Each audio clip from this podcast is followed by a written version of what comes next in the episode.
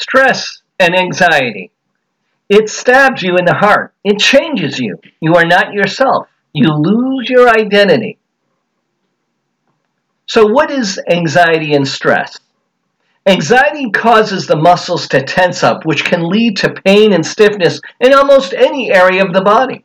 Anxiety is underlying stress when feelings become excessive, all consuming, and interfere with daily living.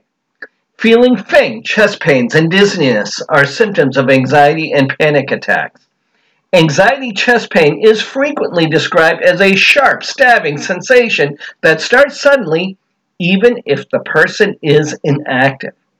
Stress can cause pain, tightness, or soreness in your muscles, as well as spasms of pain. It can lead to flare ups of symptoms of arthritis, uh, fibromyalgia, and other conditions because stress lowers your threshold for pain. People do stupid things to relieve pain. Marijuana or other drugs. It's terrible. We are making it legal now. Marijuana's main psych, uh, psychoactive ingredient is delta 9 tetrahydrocannabinol, THC. It attaches to the brain's cannabinoid receptors. These receptors connect to nerves in the brain that influence pleasure, memory, thought, concentration, sensory and time perception, and coordinated movement. Multiple studies have linked marijuana use with a higher risk of the following psychotic symptoms. Number one, delusions. Number two, disorganized thinking and speech. Number three, hallucinations. That's all five senses. Number four, depression. Number five, uh, suicidal behavior. You know, the loss of your identity and everything else all of these significant impairment in daily life. They cause significant impairment in daily life. The clinical terms are depersonalization, you lose your personality, and derealization, you lose reality. On the street, we call this a loss of identity. You can't answer the question, Who am I? This means you lose your God given personality, allowing the enemy to take over. You also lose your reality so the enemy can create a fake world for you to live in. That is so bad. Stress and anxiety are natural and therefore can be controlled. We have dominion through the Holy Spirit. They are part of the fight or flight response. It's the body's reaction to danger. The natural response is to be ready to deal with a threat which is later converted to fear and worry. According to the American Psychological Association, the APA, money is the top cause of stress in the United States. The APA reported that 72% of Americans stressed out about money at least sometime during one month. Everyone has different stress triggers. Also, stress on the job tops the list. About 40% of U.S. workers admit to experiencing stress on the job. The fundamental motivation behind the threat reaction is to protect yourself from the danger. Your emotions, including fear, frustration, and anger. Your body is mobilized by the threat response with powerful psychological changes that are dramatic. The brain becomes hyper alert with nerves boiling, pupils dilate, the bronchi uh, the bronchial tubes will dilate and breathing accelerates. It's a stress and a sign of duress.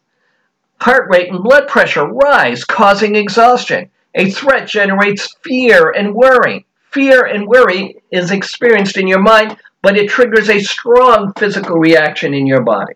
As soon as you recognize fear, your amygdala,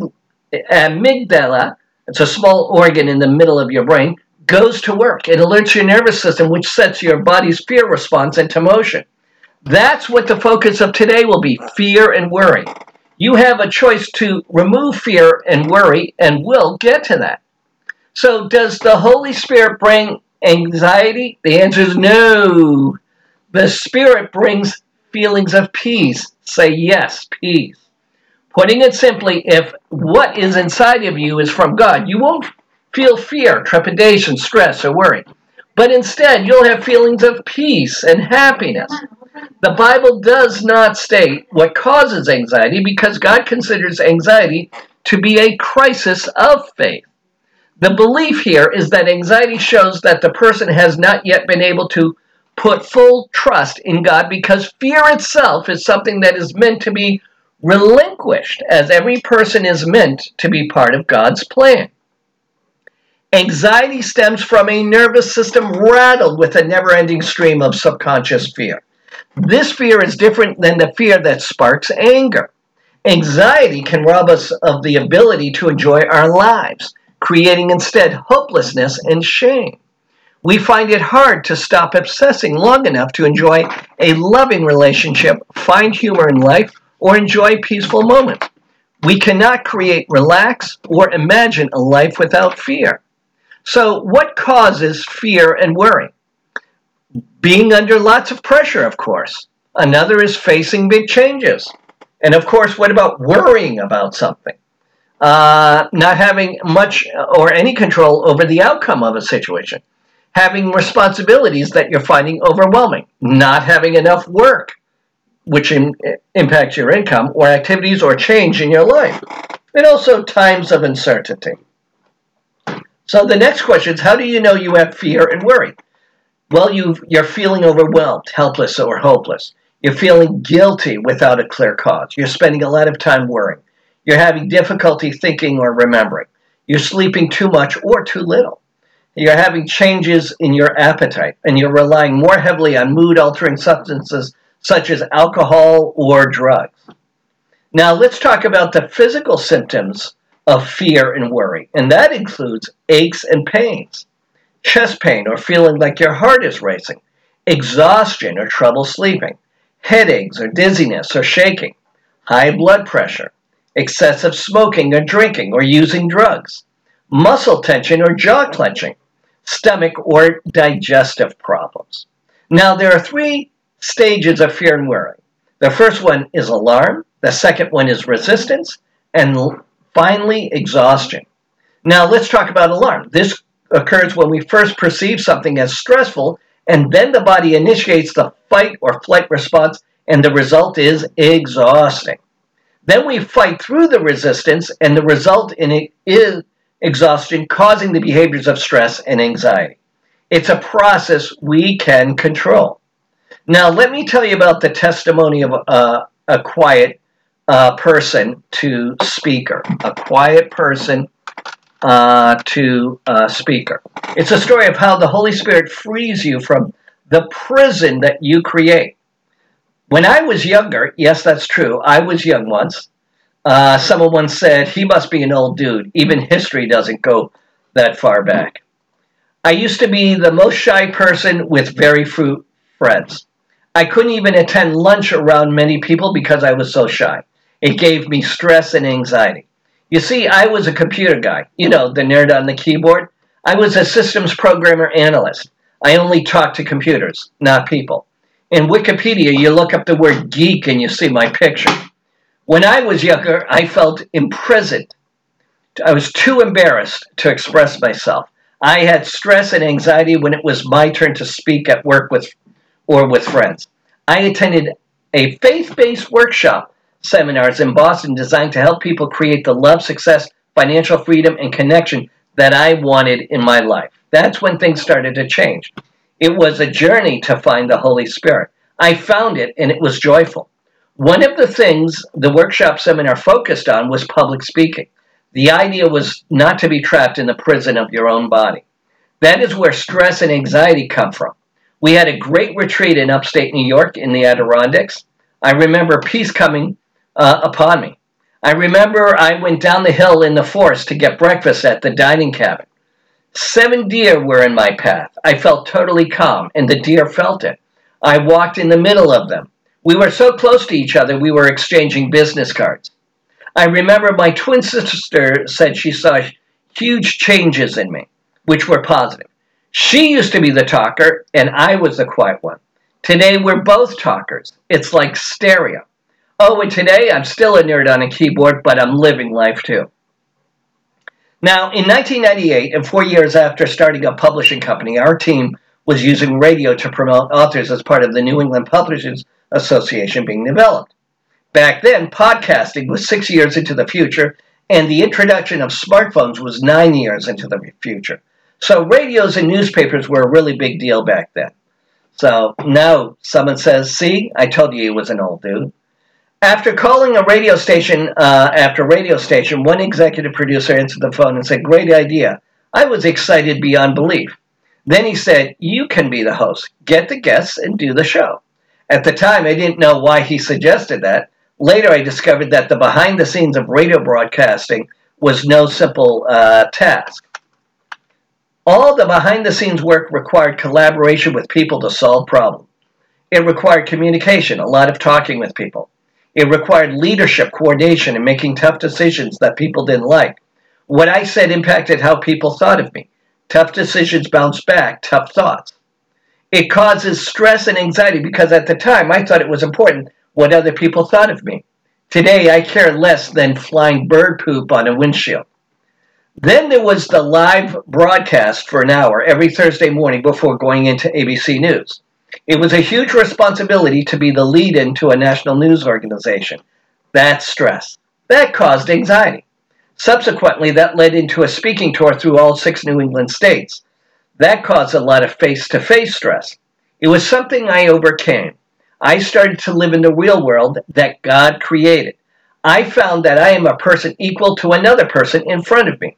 It was a long journey to be free of the stress and the anxiety that I was causing. I was amazed at the pain and prison created by myself. I could always have been free in the past, but I didn't know. It's nice to know you can be free.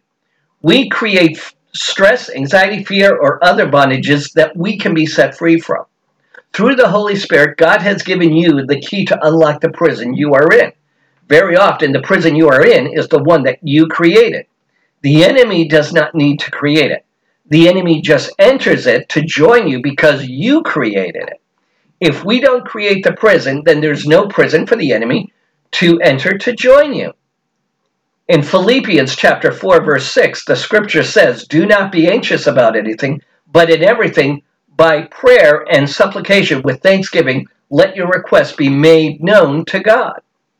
And in 2 of Timothy chapter 1 verse 7, the scripture says, "For God gave a spirit not of fear, but of power and love and self-control." And Matthew chapter 6 verse 25, "Therefore I tell you, do not be anxious about your life, what you will eat or what you will drink, nor about your body what you will put on. It is is not life more than food and the body more than clothing?" So now let me tell you, when I met my wife Maria, she came along uh, with me to Connecticut to record a music interview show called Today's Music Review that aired every Monday in Los Angeles on KCLA 99.3. She had no idea the journey it took me to get there. I was free, I was no longer held bondage. When I was on NBC Nightly News and the Weather Channel, I had no fear. During the 11 year period from 2004 to 2011, there was no fear when I was on a tour in the seven states of New York and New England lecturing at 52 venues. No one can believe that a shy, quiet person with new friends could ever be a professional broadcaster and public speaker. What did I learn? We can become trapped in our own bodies. We are prisoners of ourselves. The terror of fear causes stress and anxiety. We are held captive for things that don't exist. Fear could be overcome by choice. If I can do it, anyone can do it. Remember, the prison you are in is the one that you created. The enemy does not need to create it. The enemy just enters it to join you because you created it. If we don't create the prison, then there is no prison for the for the uh, enemy to join you. So now enter Exhibit B.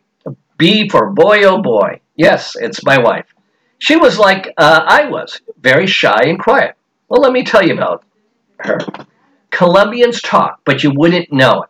I know it her mother lives with us. Her brothers are neighbors. My wife makes me laugh in a good way.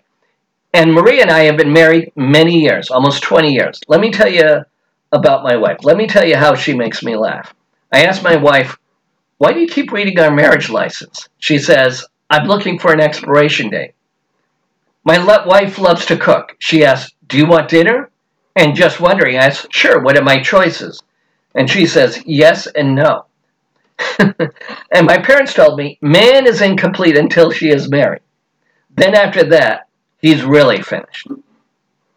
Now, Colombians talk, but you wouldn't know it. I know it. She has a lot to say. I asked uh, a minister to coax uh, my wife to do a podcast episode. This happened on July 14th, 2021. She said, Why don't you uh, tell her? I said, Because girls talk to each other. Well, let me paint the picture. The difference between the women's ministry and the men's ministry at the Resurrection Center is like this Girls say, You can do it. Men say, Grow up. See, Maria needed a little bit of You can do it. Fast forward a couple hours, you'll see the podcast on Resurrection Center Radio on the same day, July 14, 2021. So, what did Maria learn? She, she was trapped in her own body of fear. She was uh, a prisoner. She was a prisoner of her own worry. The terror of fear caused stress and anxiety. She was held captive in a fear that didn't exist. She made a choice to overcome the fear. And if both she and I can do it, anyone can do it. Remember, she's a talkative person and not shy. But in her public setting, she's a different person. We have the same peace and joy that we have at church at home. It's a choice. Don't make your own prison. Don't get stuck.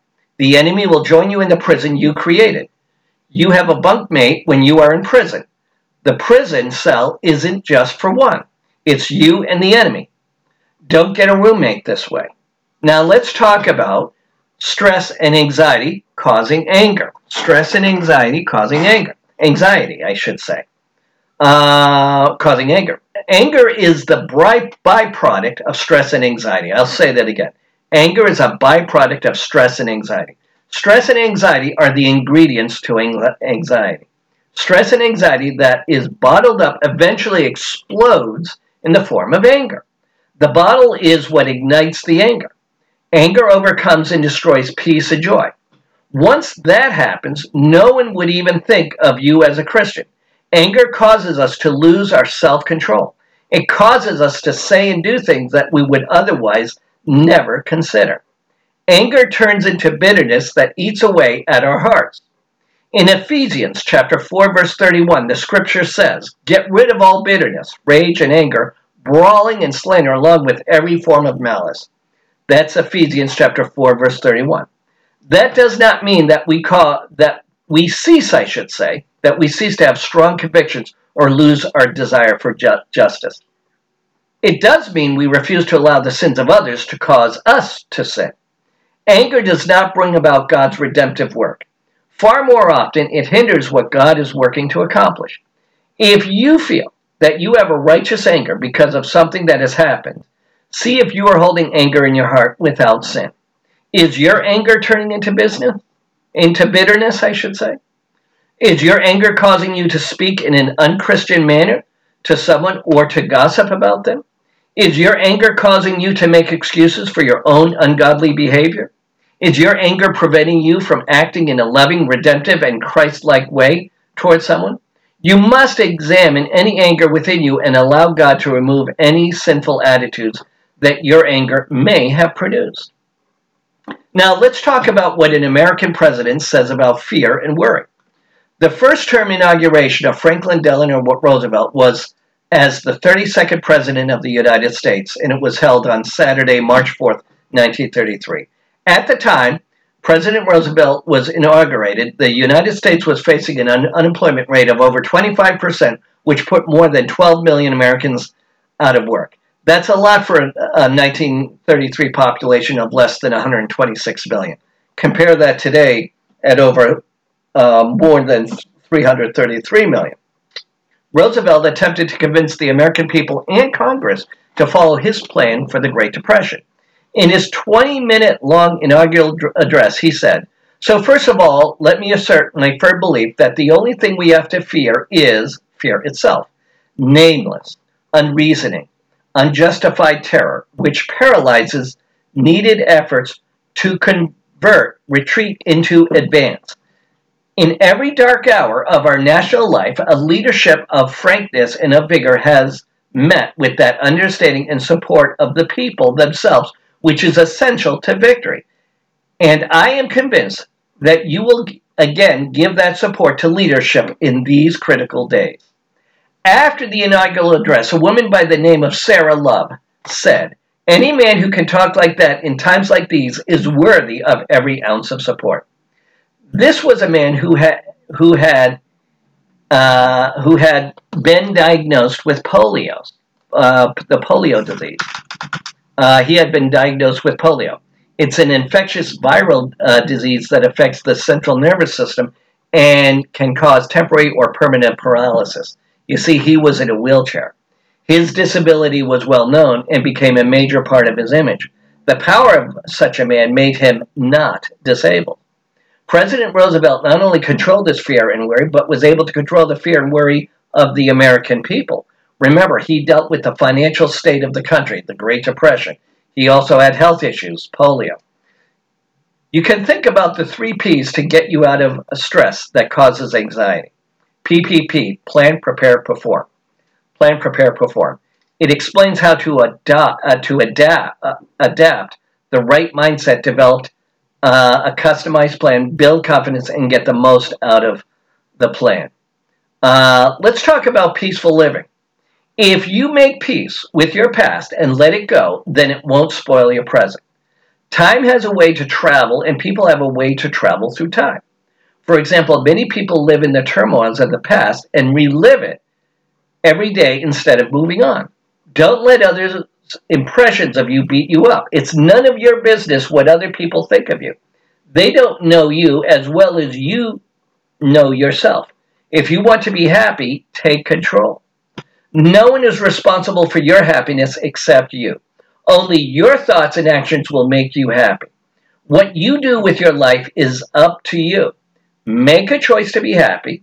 Everyone is on their own journey, including you. Don't compare your life to others. You are on your journey and they are on their journey. Chances are you are glad you aren't on their journey. So don't compare your life to others. Don't struggle to know everything. Stop overthinking. Don't make things complicated. It's okay to not know all the answers. Just focus on getting the job done. Do what you have to do. If you don't know the answer, that's okay. Move around it. Now let's talk about how to use God with your stress and anxiety. A lot of people ask me about God. Those that ask me about God are still in a place of searching for God. God is not someone you walk up to. God is the spiritual experience inside of you that changes you to a better understanding of who God is. That's the difference. It is that day to day and year to year experience of being carried by God through the Holy Spirit that tells you who God is and what His promise is for you. God is more about a daily experience that carries you through your life, all while having the knowledge of a promise of the ultimate Father in your life. Yeah, that's deep, but it's true. In John chapter 17, verse 3, now this is eternal life, that they know you, the only true God, and Jesus Christ, whom you have sent. Again, that's John chapter 17, verse 3. We learn through the Holy Bible, and more importantly, the Holy Spirit, that knowing God through experience is so very different than knowing about God through a theology textbook. The experience of God goes way far beyond textbooks. It's the envelope of the Holy Spirit that is protecting you and nourishing inside of you. It's the Holy Spirit that gives you the true understanding of who God is and what He is in your life. I am in a much greater rejoice and celebration that I have found joy and peace in life through the Holy Spirit. It is through the Holy Spirit that I learned so much more. According to the Bible, you cannot say you know God unless you have experienced Him. And that means directly, not by reading an article in a news publication. An example comes from a deep understanding and reflection of the scripture, Philippians chapter 3, verse 8 through 10. Again, that's Philippians chapter 3, verse 8 through 10. And the scripture reads, What is more, I consider everything a loss because of the sur- surpassing worth of knowing Christ Jesus my Lord, for whose sake I have lost all things. I consider them garbage that I may gain Christ and be found in him, not having a righteousness of my own that comes from the law, but that which is through faith in Christ, the righteousness that comes from God on the basis of faith. I want to know Christ, yes, to know the power of his resurrection and participation in his sufferings, become like him in his death. And that's Philippians chapter 3 verse 8 through 10. Practical biblical knowledge always involves real life experience from the Holy Spirit. You may become discouraged because the truths you read about in the Bible are much richer than the reality of your own experience. You see, God knows us better than we know us. That is why we must seek the Lord Father God, because through Jesus we understand all things. This way we cannot be at peace and have joy without the very distractions and discouragement we put in our lives. If you have not yet experienced God's power at work in and through your life, do not settle for a second-hand knowledge of God's power, rejoicing in what God has done in others. Dive into speaking to God through prayer and practice fasting. What is the purpose of fasting, you ask? Well, the idea of fasting is to rid your body of toxins. Okay? We do this spiritually, but reducing the desires of this earth so that we can increase our desire for God. The idea is to build awareness of who God is in our lives and to build a relationship with God. Through fasting, you are able to recharge the spiritual battery for greater energy in leaning toward God in all of your thinking. Jesus' prayer was that you, me, and all of us would come to know God in the presence of God in your life and experience. Don't refuse or reject the power of God simply because you have not experienced it. Being your spiritual, uh, bring your uh, spiritual experience up to the standard of where God wants you to be. Never reduce the written scripture to the level of your own experience. There is always a space for spiritual growth. Don't settle for basic mental thinking knowledge of God's love. Get to experience God's love through the Holy Spirit. Jesus prayed that you would experience the depth and width and height of his love, that you would enjoy God's full and unending love in the day to day experiences of your life. You can pray to be delivered from the shelter that hides you from God. You can pray to be brought forth into the light of God. Ask God to bring His presence into your everyday experiences. Ask God if there are any adjustments you need to make in order to receive His promise that He has for you. Don't give up on the promises of God. Stay with them until you are fully experiencing them. Be and rejoice in peace as you are carried in God's arms through the Holy Spirit. When we are worried, stressful, or fearful, we can pray to God and ask Him to help us know what we are able to do and what we are to do, more importantly. God doesn't use fear tactics, though He can sometimes be very direct in answers. When God speaks, we feel it in our hearts and minds. He speaks in terms of peace, not anxiety. So, how should I pray for anxiety? Think about something like this. This is an example. Uh, I'll just give you an example, okay? Uh, loving God, please grant me the peace of mind and calm my troubled heart. My soul is like a turbulent sea. I can't seem to find my balance, so I stumble and worry constantly. Give me the strength and clarity of mind to find my purpose and walk the path you've laid out for me. See, something like that. It's an acknowledgement, and, and you seek the Lord. You seek the Lord. Okay? So God can calm your anxiety. We know this through 1 Peter chapter 5, uh, verse 7. 1 Peter chapter 5, verse 7. Give all your worries and cares to God, for he cares about you. And again, that's 1 Peter uh, chapter 5, verse 7. If you want God, if you want to give God your worries, start by writing them down daily. You can't give him something if you don't first acknowledge you have something to give. And in the morning, when you wake up, or just before going to bed at night, write it down.